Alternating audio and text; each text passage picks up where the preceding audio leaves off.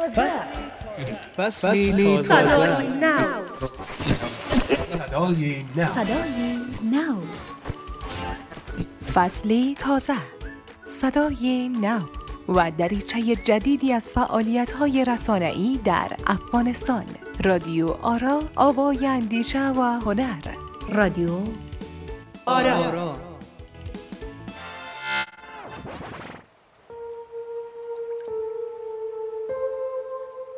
سلام به شما شنوندگان خوب رادیو آرا.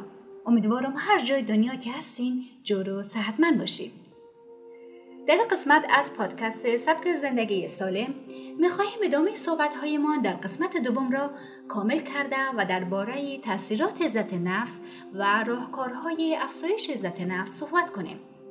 پس با ما همراه باشید. از آنجایی که عزت نفس حامی زندگی و وسیله برای دستیابی به اهداف است نبود آن ما را در شرایط بسیار نامطلوب قرار می‌دهد. تاثیر عزت نفس صرفا در این نیست که به ما امکان می‌دهد احساس بهتری داشته باشیم بلکه به ما فرصتی می‌دهد تا بهتر زندگی کنیم. و ما امکان می‌دهد با چالش های زندگی بهتر روبرو شویم و از فرصت های مطلوب بهره برداری بیشتری داشته باشیم. داشتن عزت نفس بالا برای رسیدن به موفقیت بسیار مهم است. زیرا موجب می شود افراد به توانایی ها و استعدادهای خود اعتقاد داشته باشند و به خودشان احترام بگذارند. حتی زمانی که شکست خوردن. کسانی که عزت نفس بالایی دارند معمولا در زندگی تصمیمات درستی می گیرند. عزت نفس سالم پلی است برای رسیدن به یک زندگی بهتر که در آن آرامش بیشتر در زندگی خواهید داشت و خود و دیگران را همان گونه که هست میپذیرید.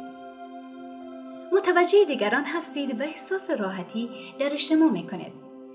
خود دوستی، محبت، خدمت، شعار ارتباطی شما با دیگران است و اشتباهات خودتان را میپذیرید و هر مسئولیتی را قبول می‌کنید.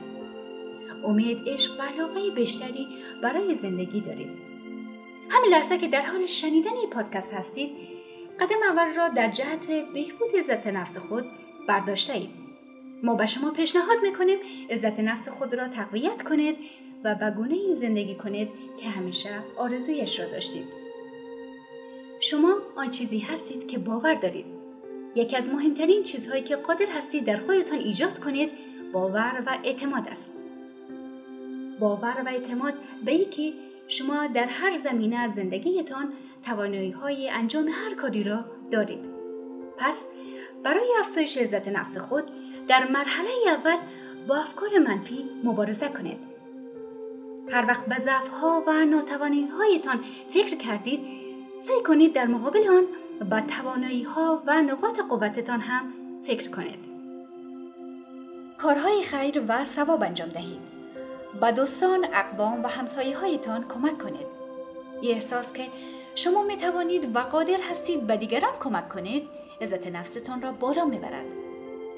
به اشتباهات به عنوان فرصتی برای یادگیری نگاه کنید و قبول کنید شما هم مثل فرد دیگری ممکن است اشتباه کنید. مهمترین راه رسیدن به عزت نفس اتصال و ارتباط با عزیز حقیقی یعنی خداوند متعال و تکیه با قدرت و اطاعت از فرمان و خواسته او و تسلیم بودن در برابر اراده و معیشت خداوندی است در واقع عزت نفس حقیقی زمانی است که انسان کمال تبعیت و اطاعت از اوامر و نواهی الهی را داشته باشد و در صراط مستقیم عبودیت گام بردارد و هیچ نافرمانی و در عمل، فکر و برنامه زندگی او نباشد. عزت و سربلندی انسان در گرو عدم درخواستهای مکرر از دیگران است. پس تا می توانید به خودتان متکی باشید و با آنچه هستید و دارید اکتفا کنید. تا عزت نفس بیشتری به دست آورید. از گناه های کوچک و بزرگ دوری کنید زیرا پاکدامنی و حفظ خود از رفتارهای گناهالود باعث عزت نفس انسان می شود در حالی که گناه باعث ذلت و خاری می گردد معاشرت با دوستان خوب یعنی افراد مؤمن، شاداب، اجتماعی و پرتلاش که نقش بسیار مهم در تقویت شخصیت شما دارد. ظرفیت ها و توانایی های درونی خود را به منظور پرورش و باور آنها عمیقتر بشناسید و فرصتهای موجود در قلمرو زندگی کنونی را تشخیص دهید و برای حداکثر استفاده از آنها تلاش کنید. تشکر که تا قسمت از پادکست سبک زندگی سالم با ما همراه بودید. خدا یار و نگهدارتان.